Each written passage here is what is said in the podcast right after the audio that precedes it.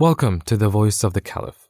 You're now going to listen to the address delivered by the worldwide head of the Ahmadiyya Muslim community, Hazrat Mirza Masroor Ahmad, may Allah be his helper, to the German guests at the occasion of the annual convention 2023, held at the Exhibition Center in Stuttgart, Germany. This event took place on the 2nd of September 2023. Let us now listen to this blessed address. أشهد أن لا إله إلا الله وحده لا شريك له وأشهد أن محمدا عبده ورسوله. أما بعد فأعوذ بالله من الشيطان الرجيم. بسم الله الرحمن الرحيم. All distinguished guests, Assalamu alaikum wa rahmatullahi wa barakatuhu. Peace and blessing of Allah be upon you all. First of all, I would like to take this opportunity to offer my sincere gratitude to all of our guests who have graciously accepted our invitation to attend the Jalsa Salana despite not being members of our community. Your interest in learning about Islam and willingness to attend this religious event testifies to your open hearts and tolerance. Today, I wish to briefly address and respond to certain major allegations commonly leveled against Islam. For example, it is alleged that Islam's teachings are extremist and encourage Muslims to use force and violence to conquer lands or to eliminate other religions and beliefs. It is also claimed that Muslims consider non Muslims inferior and that Islam does not prioritize human values or bestow equal rights to certain sections of society, especially women. As I said, one of the principal allegations leveled at Islam is that it was spread by a sword and that Muslims are permitted to engage in violence to compel others to accept its teachings. In this respect, it is vital, it is vital to ascertain that the Holy Quran which is the basis of the Islam, all Islamic teachings, says in relation to the propagation of Islam. In chapter 10, verse 100 of the Holy Quran, Allah the Almighty states, And if thy Lord had enforced his will, surely all who are on the earth would have believed together. Wilt thou then force men, men to become believers? Here, Allah the Almighty proclaims that if he is he if he so desired he could have compelled all people to accept islam. However he determined that human beings would have free will. Thereafter allah the almighty states that if he did not compel mankind to accept islam it was impossible for the holy prophet sallallahu alaihi wasallam or his true followers to violate the principle of freedom of belief. This verse alone is unequivocal proof that Islam does not permit the use of force in religious matters and that every person is free to choose their own path. In a similar vein, chapter 18, verse 30 of the Holy Quran states, and say, It is the, uh, uh, it is the truth from your Lord. Wherefore, let him who will believe and let him who will disbelieve. Whilst affirming that Islam is a true religion from God and is the pinnacle of truth, leading mankind towards salvation. This verse reiterates that every person is free to accept or reject its teachings. Islam does not permit Muslims to propagate their faith coercively through the abhorrent and destructive power of swords, bombs, or guns, but instead calls on them to use reason, evidence, and love to win the hearts and minds of mankind. Above all, Islam teaches that it is paramount that all people live amicably together and that society is underpinned by a spirit of mutual respect and tolerance, irrespective of differing beliefs. Moreover, Allah the Almighty has repeatedly commanded Muslims to attain the height, the highest morals, moral standards. In even small or seemingly insignificant day to day matters, it teaches Muslims to ensure their conduct is of the highest order. Further, Islam does not tell Muslims to limit kindness to their loved ones or fellow Muslims. On the contrary, the Holy Quran instructs Muslims to treat all people with justice, benevolence, and compassion. For instance, chapter 5, verse 9 of the Holy Quran enshrines a timeless and magnificent standard of truth and integrity. Allah the Almighty states, Let not a people enmity incite you to act otherwise than with justice. The verse goes on to state that be always just, that is nearer to righteousness. This verse defines the standard of justice and advocated by uh, of justice, justice advocated by Islam, which requires that even if some, uh, someone has grievously mistreated or persecuted you, it must never lead you to seek revenge or be anything other than pro- proportionate and fair in your response. Throughout history, wars and disputes have plagued society, and this sorrowful trend continues today. Can it be said that such honorable standards of justice are being upheld in international relations or amongst warring nations, irrespective of whether their governments are secular or religious? The simple answer is no.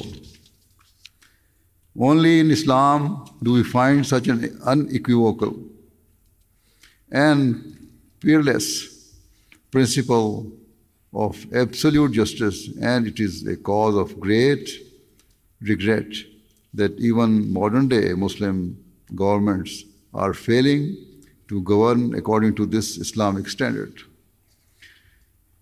Another oft repeated allegation is that Islam is a religion of warfare and bloodshed. In this respect, it should be clear that Allah the Almighty has never given Muslims free rein to fight or take up arms. Where the Holy Quran granted permission to fight, it was only under extreme circumstances and with stringent conditions and restrictions imposed. Unquestionably, if one looks at the early period of Islam through an objective and impartial lens, they will see that the battles fought by the Holy Prophet Muhammad, peace and blessing of Allah be upon him, were entirely defensive in nature. After patiently enduring years of unspeakable cruelties and sustained persecution at the hands of the non Muslims, non-Muslim eh, disbelievers in his hometown of Mecca, the Holy Prophet Muhammad sallallahu and his companions migrated to the Arabian city of Medina. However, even after migrating, they could not live in peace as the Makkah, Meccan army aggressively pursued them, intending to kill the Holy Prophet Muhammad and eliminate Islam once and for all.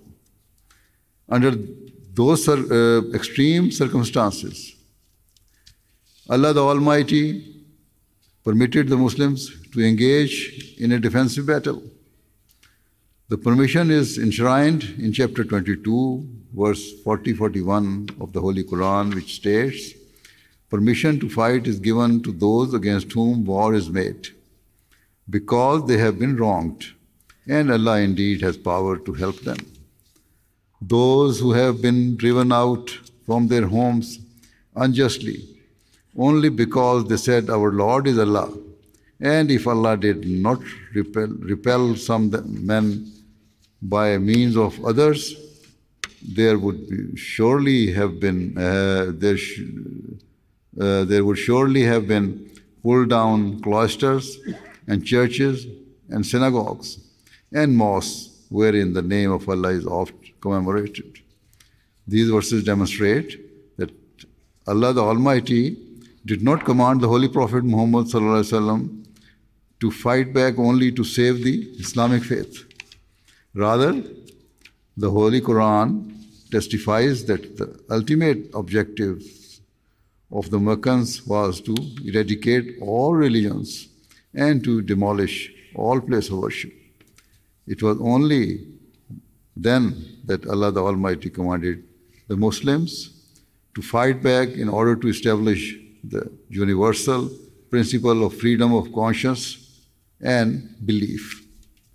Indeed, according to Islam's teachings, if ever the followers of other religions seek the help of Muslims to protect and preserve religious freedom, Muslims should support them.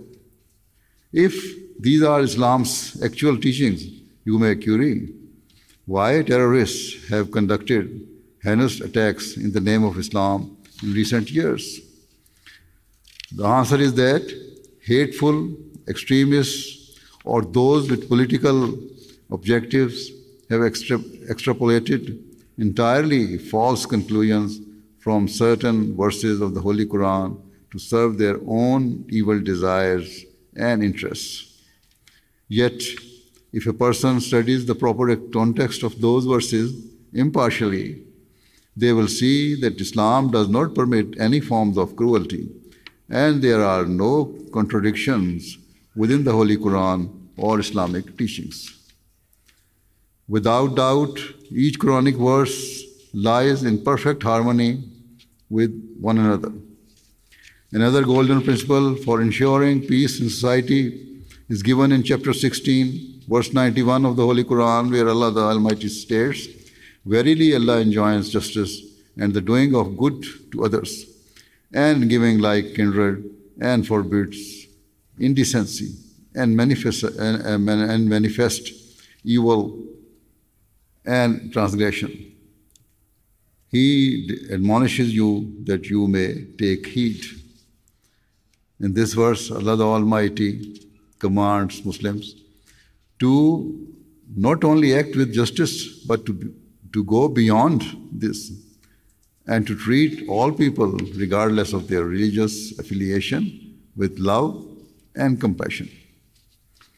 In obligation, uh, it, uh, it obliges Muslims to help others selflessly without desiring anything in return. Furthermore, this verse expressly prohibits Muslims from acts of rebellion or violating the laws of the land. Given this, there is no question of a true Muslim being a threat to his nation or people. In the very next verse, Allah the Almighty states, And fulfill the covenant of Allah when you have made, and break not the oaths after making them firm, while you have made Allah your surety. Certainly, Allah knows what you do. Here, Allah the Almighty states that Muslims must never break their word or fail to uphold their pledges. Those guilty of violating their oaths will be held directly accountable by Allah the Almighty. Often, the loyalty and trustworthiness of Muslim immigrants to the West is questioned.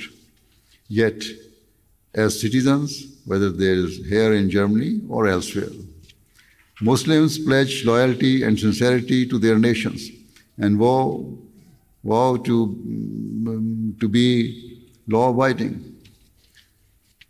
It is their religious duty to uphold this pledge, faithfully serve their nation, and strive towards its prosperity. Indeed, a well known hadith saying of the Holy Prophet Muhammad وسلم, is that love for one's nation is a part of one's faith. Given this, how can it be suggested that true Muslims are not loyal to loyal citizens or likely to sow seeds of division in society? Rather, fulfilling their pledge requires Muslims to be ever ready to make all possible sacrifices for the sake of their nation. What can be a better form of integration than for Muslim immigrants to live with the heartfelt conviction that though they were born elsewhere, they are now part of their adopted nation and stand ready to make great sacrifices for the sake of its prosperity. Furthermore, they pledge to reject any form of rebellion against the state and to refrain from all unlawful activities. Hence, it is entirely wrong to assert that Islamic teachings are such that Muslims are incapable of assimilating into non Muslim nations. If, due to their religious convictions, a Muslim abstains from drinking alcohol, chooses not to go to nightclubs, dresses modestly or rejects behavior that is contrary to their moral values, it does not mean that they have failed to integrate. Rather, I believe integration requires an immigrant to always seek the betterment of his adopted nation, to be ready for all sacrifices for it, and to endeavor to serve his people with sincerity. Such integration is a means of ensuring that diversity in society will not result in division or conflict. Instead, it will prove a means of enriching that society and strong bonds of unity will be forged amongst its citizens. In terms of serving their society, Muslims have a particular duty to help and protect those who are vulnerable or suffering in any way. For example, in chapter 51, verse 20, the Holy Quran, uh, of the Holy Quran, Allah the Almighty states, and in their wealth was a share for one who asked for help, and for those who could not. In this verse, the Holy Quran states that the hallmark of a true Muslim is that they should care for all of God's creation and support those in need, whether they seek their help or not.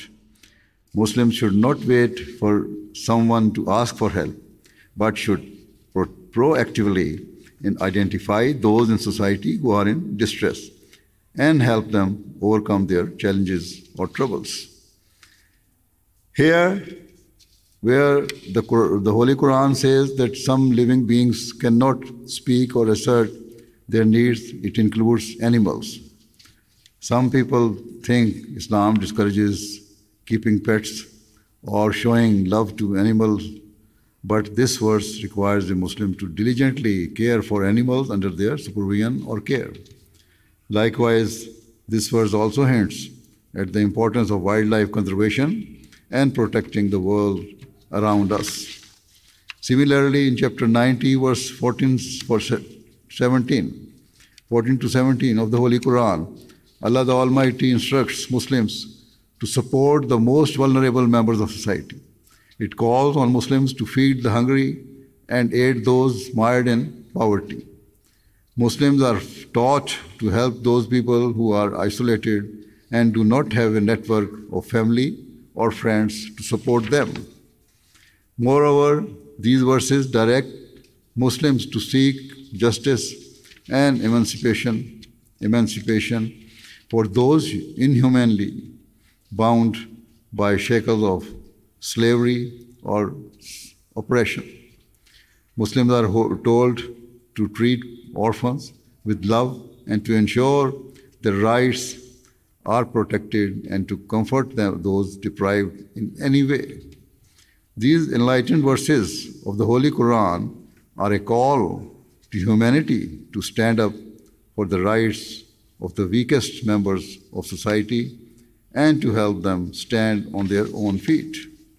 Indeed, they instruct Muslims to play a foremost role in eliminating all forms of slavery, poverty, and deprivation from the world.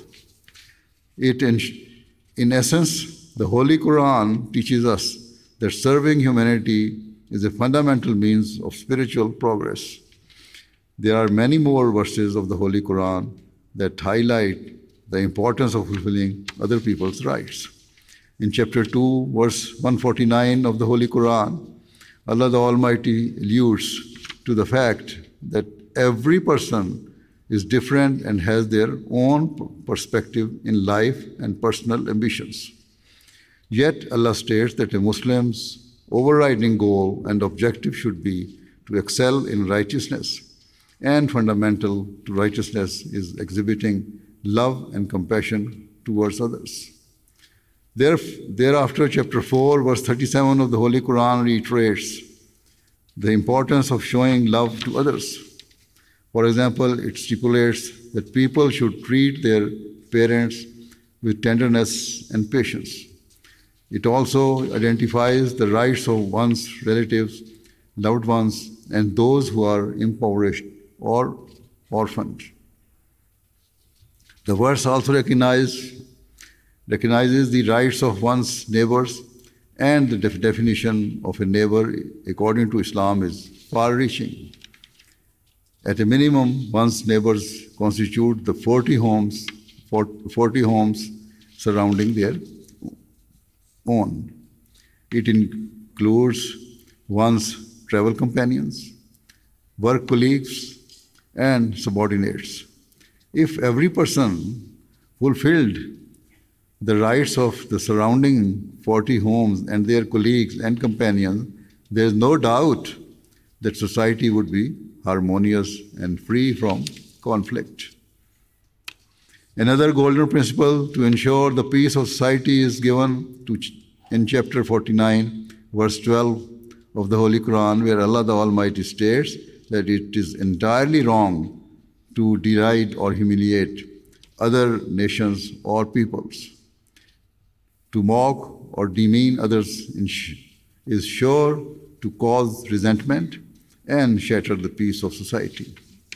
Recently, in Sweden, certain individuals have burned and vandalized copies of the Holy Quran and proudly displayed this despicable act on social media.